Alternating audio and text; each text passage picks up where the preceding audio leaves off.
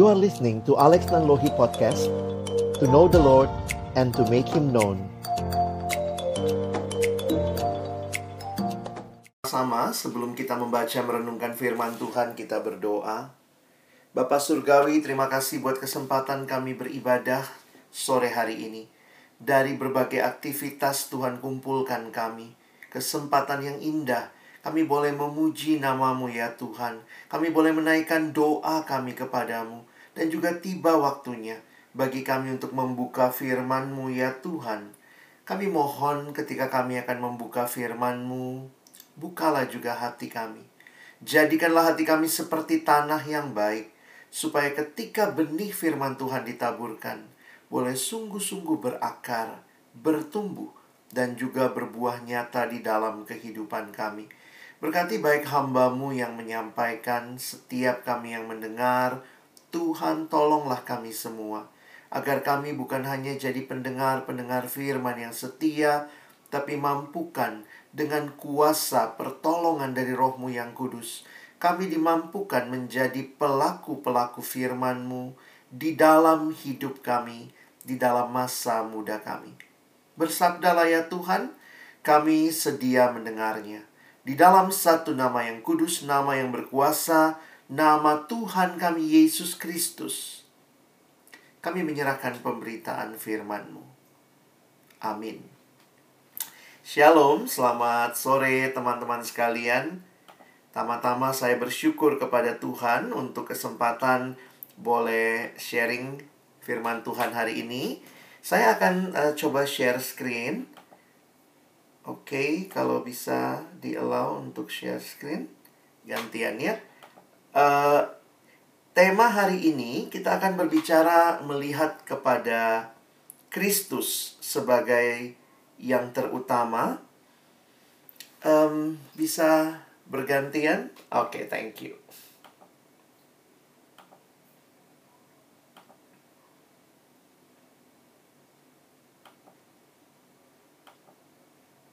Iya, teman-teman yang dikasihi Tuhan, kalau berbicara kekristenan, saya pikir kita pun harus terus belajar, memahami, dan benar-benar mengerti apa sih inti daripada kekristenan.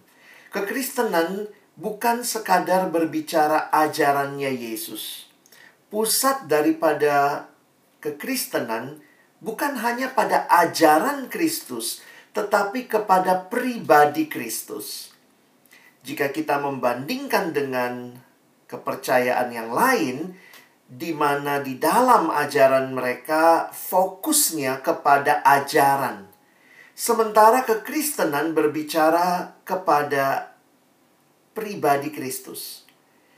Karena kita percaya Dialah Allah yang telah menjadi manusia, dan di dalam karyanya dia memberikan kepada kita keselamatan, kelepasan dari dosa.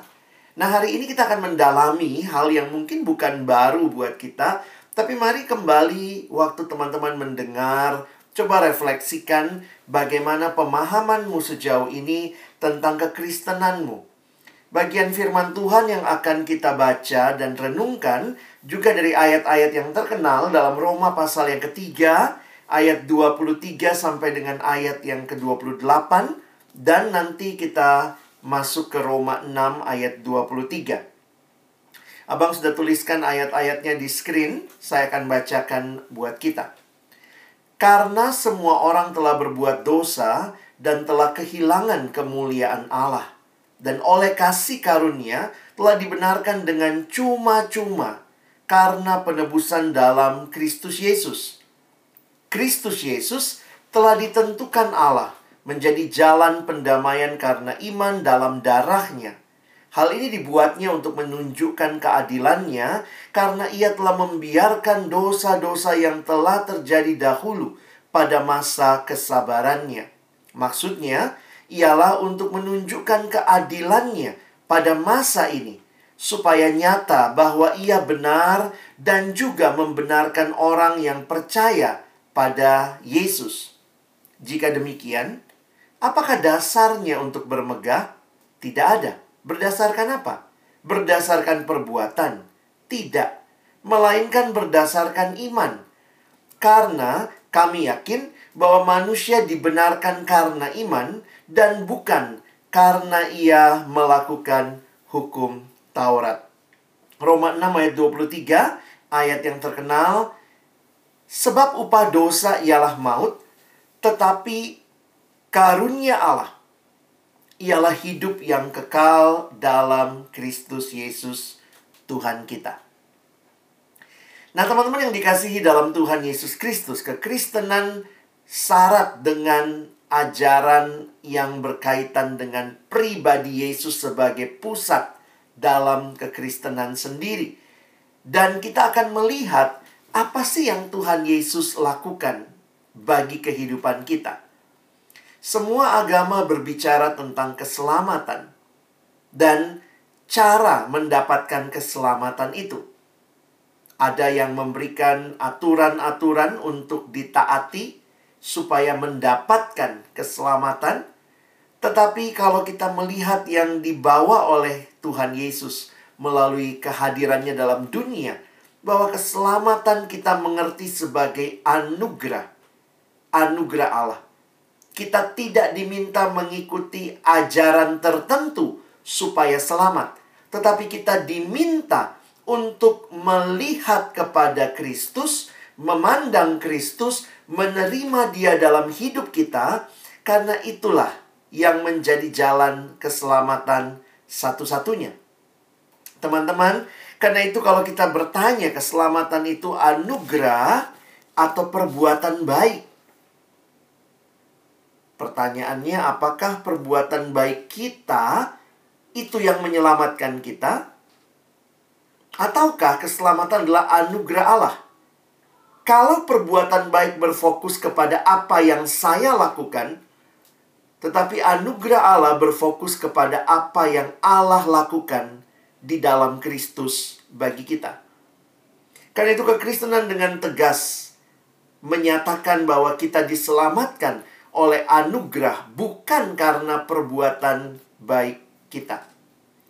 Ayat yang kita baca Roma 6 ayat 23 Ayat ini saya coba pilih menjadi landasan berpikir kita sore ini ya.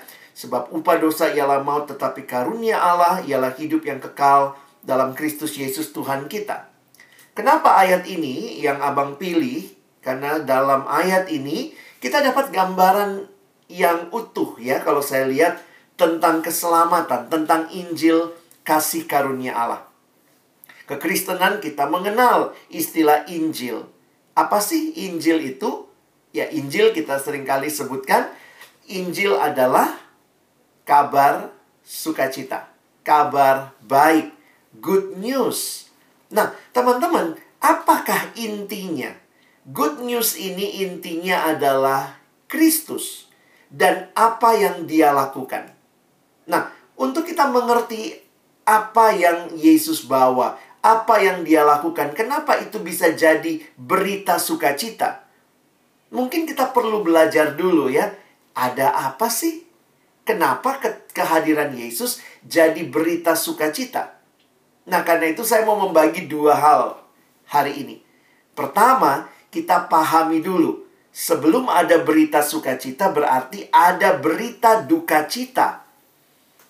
Dan kalau Yesus adalah berita sukacita terbesar, pertanyaannya, ada berita duka cita apa yang terbesar? Di dalam Roma pasal 3 ayat 23 ayat yang kita baca tadi. Sebenarnya inilah berita duka cita terbesar di bawah kolong langit ini. Karena semua orang telah berbuat dosa. Siapa saja yang berbuat dosa? Semua orang. Tidak memandang kaya, miskin, tua, muda, laki-laki, perempuan, berpendidikan, kurang berpendidikan, dia status sosialnya tinggi ataupun rendah. Alkitab menyatakan bahwa semua orang telah berbuat dosa. Dan kemudian Roma 6 ayat 23 dengan tegas menyatakan upah dosa ialah maut. Jadi kalau kita perhatikan betapa mengerikannya sebenarnya berita duka cita ini. Bahwa semua orang tanpa kecuali telah berbuat dosa dan upah dosa itu adalah maut. Mari kembali melihat ketika Allah pertama kali menciptakan kita, seharusnya manusia yang diciptakan ini adalah manusia yang berfokus kepada Allah, memberikan seluruh hidupnya kepada Allah karena kita memang telah dicipta oleh Allah untuk dirinya. Tetapi yang terjadi adalah manusia memilih berontak kepada Allah bukan mengikuti apa yang Allah mau harusnya Allah yang menjadi segala-galanya. Tetapi di dalam dosa, I am everything. Akulah segala-galanya. How do you spell sin? Dalam bahasa Inggris, S-I-N. Ada yang mengatakan, what is sin? Sin is the I in the center. Aku yang paling utama. Akulah segala-galanya. Karena itu lihat ketika manusia jatuh dalam dosa, maka gambaran apa yang teman-teman lihat di depan ini. Inilah gambaran, sekilas gambaran tentang betapa mengerikannya ketika manusia yang harusnya berfokus kepada Allah, memuliakan Allah, sekarang berfokus kepada diri dan mengikuti keinginan diri sendiri yang sudah jatuh di dalam dosa. Alkitab memberikan banyak gambaran tentang dosa dan betapa mengerikannya dosa itu. Ini menolong kita juga merefleksikan betapa mengerikannya dosa itu. Ini bukan penyakit satu bagian tertentu. Saya pikir the real pandemic is actually is sin. The real pandemic yang dialami semua manusia kalau bicara COVID, oke, okay, di seluruh dunia terjadi, tapi tidak semua manusia terinfeksi. Ada yang kena, ada yang tidak.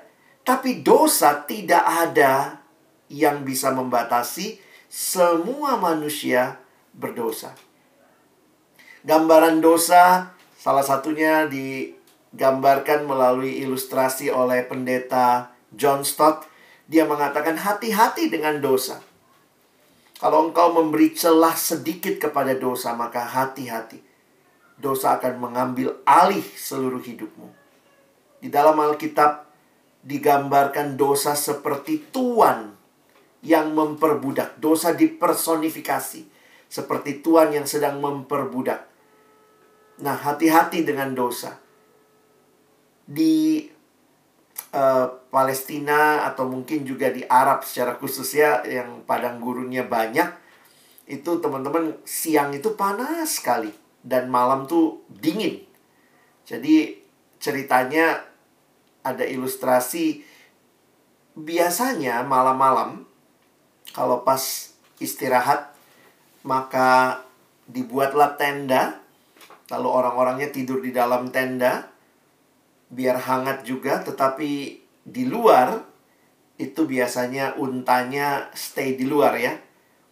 Nah, tengah malam biasanya karena dingin, unta itu akan masukkan kepalanya. Nah, ini teorinya kalau dia udah mulai masukin kepalanya harus langsung diusir. Jangan aduh kasihan dia dingin di luar enggak. Unta punya mekanisme untuk stay ya, stay uh, hangat begitu ya, nggak usah dipikirin begitu. Nah, kenapa? Karena kalau kita membiarkan lehernya, kepalanya masuk, nggak lama nanti lehernya, nanti lama-lama kemudian punuknya ikut masuk, lalu kemudian kaki belakangnya ikut masuk, dan lama-lama malah yang di dalam tenda jadi di luar, orangnya di luar tenda, untanya masuk ke dalam tenda. Waktu pendeta John Stott memberikan ilustrasi ini, sekali lagi dia mengingatkan hati-hati dengan dosa. Ini gambarannya. Jangan kasih celah yang ketika itu masuk dan kau biarkan, kau nikmati dan lama-lama dia mengambil alih kehidupanmu. Gambaran hidup dalam dosa seperti yang saya katakan tadi, hidup di dalam belenggu. Gambaran yang diberikan dosa itu menyusup perlahan-lahan kita memberontak kepada Allah secara sadar dan perlahan. Terjadinya memang pelan-pelan. Sehingga sering kali kita tidak mengenali dampaknya yang menghancurkan. Dan kemudian yang terjadi lebih lanjut, kita mulai kehilangan rasa hormat terhadap diri sendiri. Dalam dosa manusia kehilangan kemampuan untuk berpikir sehat. Kadang-kadang gimana ya? Siapa sih yang nggak tahu merokok itu merusak kesehatan? Udah jelas ada gambarnya, sekarang pakai foto, ada tulisannya. Memang sulit gitu ya. Ketika orang terjerat dalam dosa. Kadang-kadang kalau saya pikir-pikir jadi Tuhan itu pusing juga ya. Maksudnya gini, manusia mau yang dia mau. Bayangkan orang minta doa sama Tuhan. Tuhan, berikan kesehatan. Tapi rokoknya jalan terus. Itu gimana itu? Ini menunjukkan manusia tidak punya kemampuan. Jadi bukan tidak punya kemauan ya. Di dalam dosa manusia tidak mampu melakukan kehendak Allah. Kehilangan kemampuan untuk berkata jujur, kehilangan kemampuan untuk memberi, kehilangan kemampuan untuk mengasihi, dan kehilangan kemampuan untuk hidup kudus. Apa sih yang abang lagi coba gambarkan kepada adik-adikku sekalian? Saya ingin kembali menunjukkan betapa mengerikannya dosa. Inilah berita duka cita terbesar sepanjang zaman dan Alkitab mengingatkan kita. Roma 6 ayat 23a. Sebab upah dosa ialah maut. Sampai di sini, ketika kita sadar betul betapa mengerikannya dosa, maka ketika Yesus datang, dan Yesus dikatakan menebus manusia dari dosa, menyelesaikan masalah dosa. Saya pikir di sinilah kita jadi paham, wow, dia sungguh-sungguh berita sukacita terbesar. Yesus datang untuk siapa? Ya untuk manusia yang berdosa. Sebenarnya kalau kita lihat kalau semua manusia berdosa, maka waktu Yesus datang ke dalam dunia untuk menyelamatkan manusia, harusnya siapa yang merayakan Natal ya? Natal itu bukan perayaannya orang Kristen saja. Harusnya Natal adalah perayaan dari semua manusia yang telah jatuh dalam dosa. Dan inilah berita sukacita terbesar Yesus kan nggak pernah turun dari surga pakai papan. Maaf untuk kalangan sendiri ya, kita yang bikin papan itu. Tuhan Yesus datang memberikan kepada manusia jawaban atas pergumulan terbesar manusia. Orang lagi nunggu vaksin. Kalian anak kedokteran ngerti lah ya. Fakultas kedokteran paham bahwa vaksin dibicarakan, diseminarkan, diwebinarkan Kenapa? Sangat dinanti-nanti. Itu berita sukacitanya di tengah pandemi. Di tengah pandemi dosa. Jesus is the real vaccine ya. Yesuslah vaksin yang memberikan jala, jawaban, jalan keluar. Kenapa? Demikian teman-teman. Nah sekarang kita mau lihat ya, kenapa Yesus bisa jadi berita sukacita terbesar? Ada banyak refleksi yang saya uh, coba lihat dan salah satu adalah waktu lihat gambar ini ya coba lihat gambar ini baik-baik kalau kalian googling ini judulnya Peter Drowning Petrus tenggelam ya jadi sebenarnya ini perspektifnya Petrus jadi ini gambarannya Petrus lagi tenggelam dan dia nengok ke atas dan di waktu dia lihat ke atas di atas itu ada Yesus di luar air sedang mengulurkan tangannya kepada Petrus. Nah, jangan salah ya. Jangan pikir itu Yesusnya yang tenggelam ya. Itu yang di luar air tuh Yesusnya. Petrusnya yang tenggelam, dia lagi melihat ke atas. Kira-kira seperti itu. Nah, waktu saya memahami gambar ini, jujur waktu pertama kali lihat gambar ini di satu ibadah, dan ditampilkan, kita disuruh lihat dan merenungkan, saya terharu teman-teman. Karena realitanya apa? Di dalam dosa cuma maut akhir yang kita dapat. Apa yang dosa bawa buat kita? Maut. Dan di dalam maut itu ada realita yang menarik untuk kita ingat bahwa manusia tidak dapat menyelamatkan dirinya sendiri. Teman-teman ingatlah engkau bukan juru selamat, saya bukan juru selamat. Mau sebaik apa pun hidupmu tidak mungkin menyelamatkan dirimu sendiri. Jadi kalau masih berpikir bisa selamat dengan upaya kita sendiri, itu sama kalau pendeta Billy Graham pakai ilustrasi ya itu sama seperti seorang yang mencoba mengangkat dirinya. Nanti kalian bisa coba ya. Coba angkat dirimu dengan cara menal, menarik tali sepatumu. Saya membayangkan kalian pakai sepatu cats lalu talinya dibiarin gitu ya. Terus kalian co coba nunduk tarik tali sepatu catsmu itu kalau ada yang bisa terangkat, saya kasih kamu duit satu miliar gitu ya.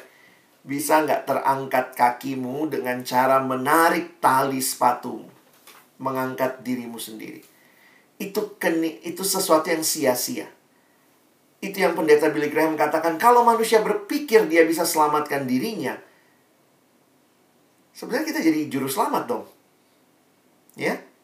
Nah, teman-teman bisa bayangkan ya, kalau Yesus juru selamat, itu kan realita bahwa engkau dan saya tidak bisa menyelamatkan diri kita sendiri. Kalau kita bisa selamatkan diri kita, Yesus nggak perlu datang. Karena itulah Alkitab dengan tegas, dengan jelas berulang-ulang menyatakan, khususnya di Roma 3 ini. Kadang-kadang kita kalau baca Alkitab tuh kita senengnya bagian tertentu, karena mungkin ayat hafalan ya, keluar kalau ujian agama ya. Nah ini, kita suka lupa Roma 3 ayat 23 itu berita duka citanya. Tapi lihat ayat 24. Karena ayat 24 itu berita sukacitanya. Semua orang telah berbuat dosa. Dan oleh kasih karunia telah dibenarkan dengan cuma-cuma. Teman-teman lihat ya kalimat itu. Telah dibenarkan dengan cuma-cuma. Karena penebusan dalam Kristus Yesus. Jangan cuma hafal Roma 3 ayat 23. Hafal ayat 24-nya. Karena itu berita sukacitanya. Kita punya berita duka cita ada. Mengerikan sekali. Tadi kita ingat upah dosa ialah maut. Nah ini juga. Kamu cuma hafal Roma 6 ayat 23a. Roma 6 itu bukan cuma ayat 23a. Sebab upah dosa ialah maut. Tetapi Teman-teman jangan lupa ini berita sukacitanya. Tetapi karunia Allah ialah hidup yang kekal dalam Kristus Yesus Tuhan kita. Jangan hanya hafal yang duka cita. Sejak saya mengerti ayat-ayat ini, saya bersyukur kepada Tuhan. Benar ya Tuhan. Dosa itu masalahku. Tapi solusinya karena aku tidak bisa menyelesaikan dosaku, solusinya dari Tuhan. Sin is our problem, but Jesus Christ is God's solution for our sin. Bukan bukan kita yang bisa selamatkan diri kita. Betul, kalau kita bisa selamatkan diri kita, Yesus nggak usah datang, teman-teman. Stop jadi juru selamat. Karena dengan cara engkau masih jadi juru selamat, engkau sedang menghina karya Kristus. Seolah-olah Yesus kamu nggak cukup. Saya harus jadi juru selamat bagi diriku. Oh, banyak orang Kristen masih merasa dia selamat karena apa? Aku rajin ke gereja, Kak. Makanya aku kayaknya pantas masuk surga. Aku rajin doa, aku rajin ibadah, aku rajin saat teduh. Kalau semua perbuatan baik itu membawa kita masuk surga, berarti kamu selamat karena apa? Saat teduh. Karena rajin gereja. You miss the point of being a Christian. Searching for the answer to life? Jesus. You have found him. Ada tempatnya doa, ada tempatnya saat teduh, ada tempatnya rajin ke gereja, bukan untuk membayar keselamatan kita. Tapi itu sebenarnya respon dari orang yang mengalami keselamatan, beda ya. Perbuatan baik dalam kekristenan ada tempatnya. Jadi kalau teman-teman perhatikan, Alkitab jelas banget ya, saya ulangi lagi Roma 6 ayat 23, perhatikan Sebab kematian adalah upah dari dosa. Ini terjemahan bahasa Indonesia masa kini. Tetapi hidup sejati dan kekal bersama Yesus Tuhan kita adalah pemberian yang diberikan oleh Allah dengan cuma-cuma. Ingat ya, kata cuma-cuma itu artinya apa? Gratis. Ada yang bilang, ih gila ya, kekristenan masa keselamatannya gratis? Ya iya, Alkitab bilang begitu. Kalau kamu membayar sesuatu supaya kamu selamat, kamu juru selamat. Tapi karena kita tidak sanggup membayar apa-apa dan upah dosa adalah maut, maka ada yang bayarin kita. Ada yang gantiin kita. Dan itu cuma-cuma. Sin is our problem. But the solution is from God. Keselamatan kita gratis, teman-teman. Tapi ingat, bukan gratisan. Misalnya gini ya, anggaplah kamu orang tuanya kaya banget gitu. Papamu kaya luar biasa, sehingga kamu dikasih hadiah ulang tahun mobil. Mobil harga 10M. Ini anak mobil 10M. Terus kamu nanya, Pak, saya bayar deh. Bayarnya berapa? Saya punya tabungan 2 juta. Udahlah, kata papamu. Ini udah, ini buat kamu gratis. Yeay, gratis pak. Iya, gratis dari papa. Kamu terimanya gratis. Tapi siapa yang bayar harganya? Papamu. Papamu yang bayar 10M itu. Kamu terimanya gratis. Keselamatan kita gratis, kata Alkitab kita terima dengan cuma-cuma, tapi ingat bukan gratisan. Karena untuk engkau dan saya selamat, lihatlah Siapa yang memberikan itu bagi kita? Siapa yang bayar harga demi keselamatan kita? Karena itu, jelas kembali abang tegaskan, kekristenan tidak berbicara sekadar ajaran Yesus, tapi pribadi Yesus yang menggantikan engkau dan saya. Dia bayar harga yang sangat mahal untuk keselamatan kita. Kenapa? Karena kita nggak bisa bayar itu. Kita bukan juru selamat manusia melakukan perbuatan baik hanya seperti kain kotor. Mau selamat dengan perbuatan baik, mau pakai timbangan, jangan mimpi kamu bukan juru selamat, saya bukan juru selamat. Kita butuh juru selamat, karena itu dia datang bagi kita. Kekristenan fokus kepada pribadi Yesus, apa yang dia lakukan bagi kita. Rasul Paulus ini kaya sekali penggambarannya.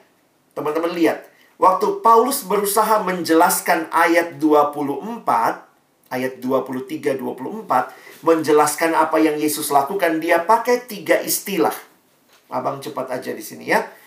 Dia pakai tiga istilah, penebusan itu nanti lihat di ayat 24. Lalu muncul istilah jalan pendamaian ayat 25 dan ayat 24 dan 26 itu muncul kata pembenaran.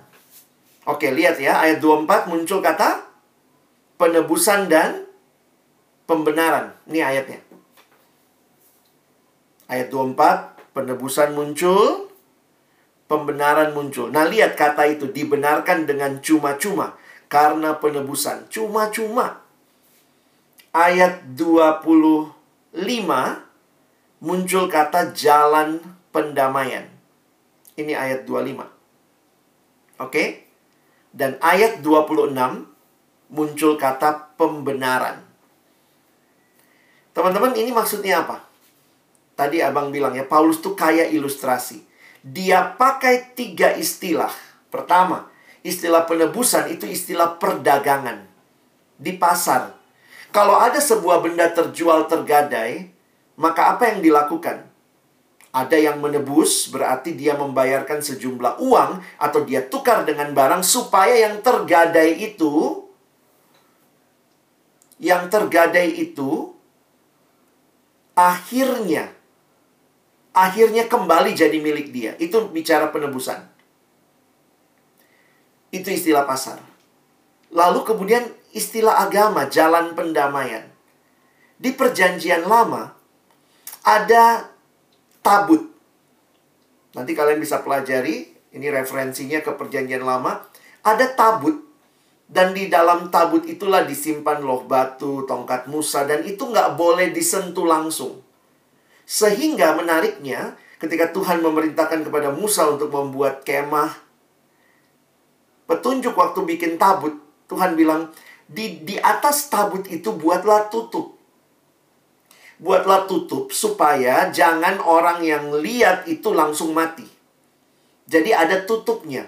Nah, tutupnya itu dipakai istilah tutup pendamaian.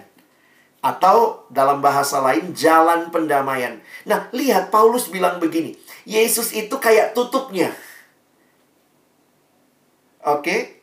Yang membuat kita tidak mati ketika Allah melihat kita. Harusnya kan kalau Allah kudus lihat kita yang berdosa, langsung kita mati. Tapi karena kita ada di dalam Kristus, maka waktu Allah melihat kita yang dia lihat adalah Kristus. Dan itulah pendamaian kita. Dan ketiga, istilah di pengadilan, istilah hukum. Dibenarkan. Kalau orang dibenarkan, maka tadinya salah. Waktu hakim ketok palu dibenarkan, berarti dia kembali mendapatkan semua haknya. Dia dibenarkan. Teman-teman lihat ya, tiga istilah ini menggambarkan apa yang Yesus lakukan. Yesus menebus, Yesus mendamaikan, Yesus membenarkan. Perhatikan, semuanya Yesus lakukan. Siapa yang lakukan? Bukan kamu, bukan saya. Kita kan, makanya lihat, Alkitab tidak pakai istilah keselamatan itu kita menebus diri kita. Bukan. Yesus menebus kita. Yesus mendamaikan kita. Semua aktifnya di Yesus me, me, me. Alkitab tidak bilang kita menyelamatkan diri, kita diselamatkan. Alkitab jelas banget ini. Kalau nggak bisa lihat juga pusing saya. Ada kita mesti lihat inilah realitanya. Alkitab memberikan kepada kita pemahaman tentang Yesus yang aktif. Ada satu gambar yang dibuat oleh Dr. Boyce, dia pakai istilah ini segitiga keselamatan. Kalian bisa lihat ya? Yesus, nah dia dari Roma 3 ini dia formulasikan. Yesus menebus orang Kristen. Yesus kepada Allah, Yesus mendamaikan. Sehingga Allah membenarkan. Lihat panahnya saja. Siapa yang melakukan? Allah yang melakukan, Yesus yang melakukan. Panahnya semua tuh kena ke kita. Jadi bukan kita yang membenarkan diri kita, bukan kita yang mendamaikan diri kita, bukan kita yang menebus diri kita. Perhatikan lagi ayat-ayatnya.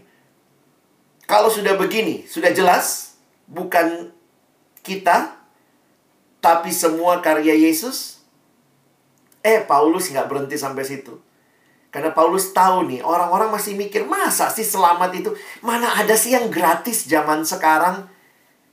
Kita ke beberapa mall, ke beberapa tempat wisata, pipis aja bayar. Masa sih keselamatan gratis? Susah buat kita merasa, aduh, kalau saya bisa kontribusi, rasanya saya punya andil. Tapi Paulus berkata, no. Dia pakai tiga istilah, pasar, agama, hukum hanya untuk menyatakan kamu diselamatkan. Ayat dia lanjutkan. Jika demikian, apakah dasarnya untuk bermegah? Kalau keselamatan kamu yang lakukan, kamu yang bermegah. Tapi karena bukan kita yang melakukan, apa dasarnya untuk bermegah kata Paulus? Nggak ada. Berdasarkan apa? Berdasarkan perbuatan. Tidak. Melainkan berdasarkan iman. Maksudnya apa? Iman artinya percaya. Jadi percaya pada Yesus. Jangan percaya pada dirimu. Karena kamu bukanlah juru selamat, kamu tidak bisa menyelamatkan dirimu. Jangan percaya pada tindakanmu untuk menyelamatkan dirimu. Percayalah, berimanlah pada Kristus. Tidak, kata Paulus. Melainkan berdasarkan iman. Karena kami yakin bahwa manusia dibenarkan karena iman, bukan karena melakukan hukum Taurat. Nah, teman-teman bisa paham sampai sini? Ayat-ayat ini dengan jelas menunjukkan kepada kita keselamatan itu adalah anugerah Allah. Makanya dalam Roma dilanjutkan Paulus di Efesus, Paulus mengatakan apa? Sebab karena kasih karunia kamu diselamatkan oleh iman. Itu bukan hasil usahamu. Ini mungkin Paulus mau ngomong ya itu bukan hasil usahamu. Harusnya udah cukup ya titik sampai di situ ya dia koma. Tetapi pemberian Allah. Ya udah Paulus ngerti-ngerti, bukan hasil usahaku, pemberian Allah. Tapi Paulus tahu nih banyak yang ngeyel. Dia tambah lagi ayat 9. Itu bukan hasil pekerjaanmu. Ini kalau kayak orang tua marahin anak ya. Ingat ya nak, itu bukan hasil usahamu. Iya ma. Tapi pemberian Allah, iya ma. Itu bukan hasil pekerjaanmu. Iya ma. Jangan ada orang yang memegahkan diri. Uh -uh, udah habis dah. Ya, Teman-teman itu menunjukkan betapa jelasnya Kekristenan berbicara keselamatan dan Kristus sebagai juru selamat. Karena itu kalau kita perhatikan, di mana Yesus berkata sudah selesai? Di kayu salib. Karena di situlah dia menyelesaikan hutang dosa kita. Dosa telah dikalahkan di kayu salib. Kematian Kristus merupakan dasar pengharapan kita, janji bagi kemenangan kita. Dan salib menjadi satu-satunya jalan keselamatan. Salib memberikan tujuan baru bagi kehidupan kita. Paulus mengingatkan, siapa yang ada di dalam Kristus, ia adalah ciptaan baru. Yang lama sudah berlalu, sesungguhnya yang baru sudah datang. Old life, new life. Sekarang kita punya hidup baru. Bagaimana respon kita? Kalau harusnya engkau dan saya mati, sekarang kita yang hidup. Yesus yang harusnya hidup, dia yang mati. Berarti ada pergantian. Berarti new life yang saya punya sekarang itu punya siapa? Punya Yesus. Lihat ayat ini. Cara Petrus menghayati hidupnya. Sebab kamu tahu bahwa kamu telah ditebus dari cara hidupmu yang sia-sia yang kamu warisi dari nenek moyangmu itu bukan dengan barang yang fana, bukan pula dengan perak atau emas, melainkan dengan darah yang mahal, yaitu darah Kristus, yang sama seperti darah anak domba yang tak bernoda dan tak bercacat. Apa yang terjadi di kayu salib? Kita dibayar lunas, harganya lunas dibayar. Paulus dengan penghayatan ini menuliskan, sebab kamu telah dibeli dan harganya telah lunas dibayar. Karena itu muliakan Allah dengan tubuhmu. Masih ingat ya lagu sekolah minggu? Hati-hati gunakan matamu, hidungmu gitu ya, mulutmu, kakimu. Iya, karena sudah kalau sudah lunas dibayar, sekarang kita miliknya siapa? Kalau engkau membayar keselamatanmu, kamu milik dirimu. Tapi karena engkau tidak membayar apa-apa, ada pribadi yang gantikan bagi kita. Saya jadi sadar betul dia berikan nyawanya supaya kita jadi miliknya. Dan waktu sekarang saya miliknya. Lunas dibayar. Saya harus pakai tubuh ini untuk siapa? Bukan untuk diri saya. 1 Petrus 2 ayat 24. Iya, Yesus sendiri telah memikul dosa kita dalam tubuhnya di kayu salib. Supaya kita yang telah mati terhadap dosa. Lihat, ada tujuan yang baru. Hidup untuk kebenaran. Oleh bilur-bilurnya kamu telah sembuh. Kristus mati supaya kita hidup untuk kebenaran. Dan ingat teman-teman, ini bukan hidupmu. Ini bukan hidupku. Ini hidup Kristus yang dipinjemin kepada kita. Karena itu selalu ingat. God is the real owner. God's ownership, bagian kita stewardship. Kadang-kadang ada orang lupa ya, dia pikir ini hidupnya dia. No, ini hidupnya Allah yang dipinjamkan kepada kita. Karena itu kita adalah penata layan, kita cuma steward. Kalau ini punyanya Tuhan, saya cuma penata layan, siapa yang harusnya dimuliakan? Harusnya not for my glory, but for his glory. Dan kalau kita punya perspektif seperti ini, maka bingkailah bagaimana caramu belajar harusnya demi kemuliaan Allah. Bagaimana caramu bergaul Jangan bergaul sembarangan, mendukakan Tuhan, mempermalukan Tuhan, tapi permuliakanlah Tuhan. Kalau kamu sudah pacaran, bagaimana cara pacaranmu? True love waits. Ada tulisan kecil di bawah. Save it until marriage. Harusnya mempermuliakan Tuhan. Lunas dibayar. Ini hidup yang Yesus pinjamkan bagi kita. Remaja di Amerika sampai pakai gelang ya WWJD. What would Jesus do? Mereka mengingatkan diri, this not my life, it's Jesus life yang dipinjamkan. Karena itu setiap kali mereka melakukan apa-apa, dia selalu tanya, what would Jesus do? Yesus kalau diajak temennya nyontek, nyontek nggak ya? Yesus kalau diajak temennya nonton pornografi, nonton nggak ya? It's not my life, but Jesus life in me. Jadi salvation for us is not a reward for the righteous, but a gift for the guilty. Ini beberapa kesimpulan yang saya buat untuk mengakhiri khotbah ini. Sadari, perbedaan mendasar. Keselamatan dalam kepercayaan yang lain adalah percaya pada kemampuan diri sendiri. Apa yang saya bisa lakukan supaya mencapai keselamatan. Banyak yang merasa dirinya lah juru selamat. Tapi kekristenan adalah percaya pada apa yang telah Yesus lakukan bagi kita. Di mana tempatnya perbuatan baik? Bukan berarti kita tidak punya perbuatan baik. Tapi perbuatan baik bukan syarat untuk selamat. Tapi respon karena sudah selamat. Kita diselamatkan bukan karena melakukan perbuatan baik, tetapi kita diselamatkan untuk berbuat baik. Salvation always produces works, but works never produce salvation. Start from the grace, maka muncullah good works itu. Bagaimana respon kita? Setelah dengar firman Tuhan, mengerti dengan jelas bahwa my whole life sudah ditebus, dibayar lunas. Maukah kita berikan seluruh hidup kita kepada Yesus yang mengasihi kita? Itu artinya jadi orang Kristen. Mengerti betul anugerah Allah, keselamatan dalam Kristus, dan meresponinya dengan memberikan seluruh hidup dipimpin oleh Yesus. Kiranya firman Tuhan menolong teman-teman makin menghayati siapa Yesus, apa yang dia lakukan, dan bagaimana kita meresponinya. Amin.